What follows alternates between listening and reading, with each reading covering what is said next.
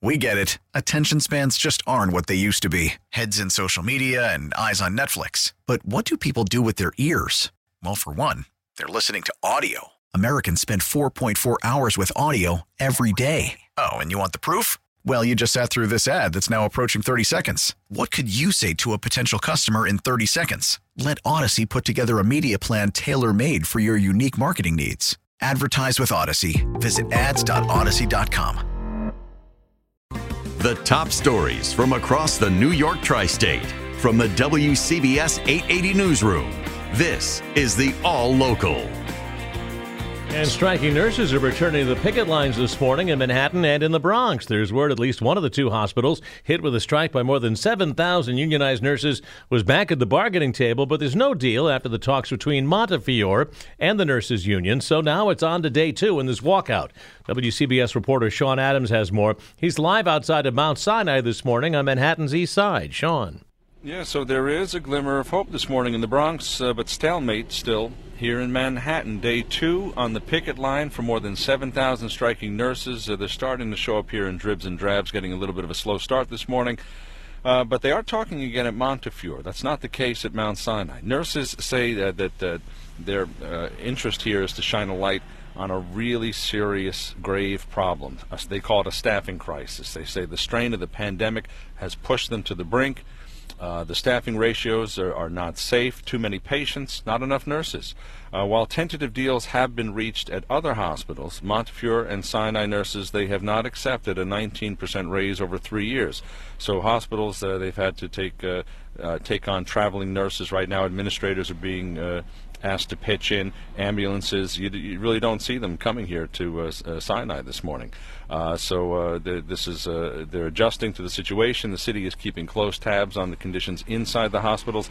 In a statement, Mount Sinai calls this strike reckless. There are no plans at this point in time for talks here in the immediate future. We'll see what happens.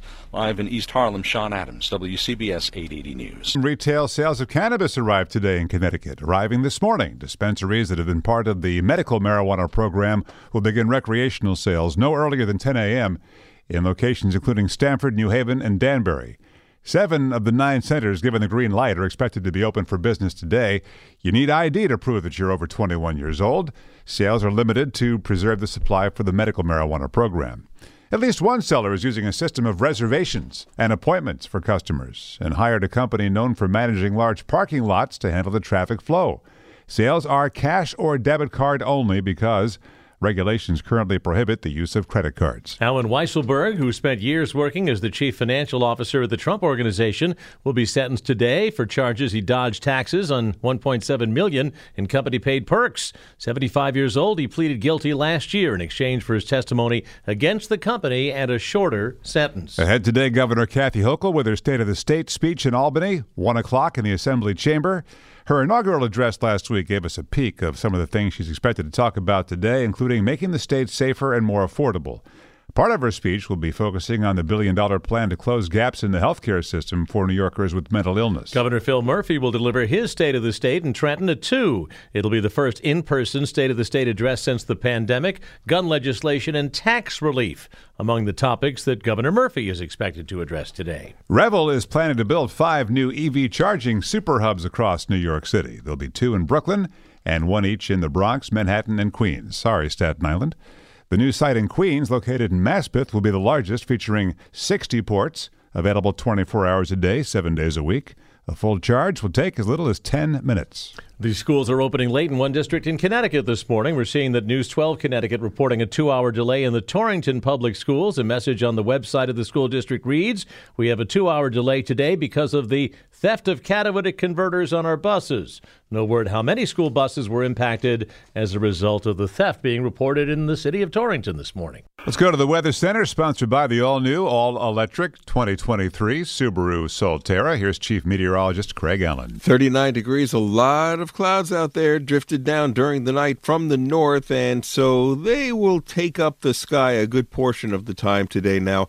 More clouds than sun, highs up near 45, and generally just a fair cold night, 30 to 35, some 20s in the outer suburbs. Tomorrow, a mix of sun and clouds with highs again right around 45.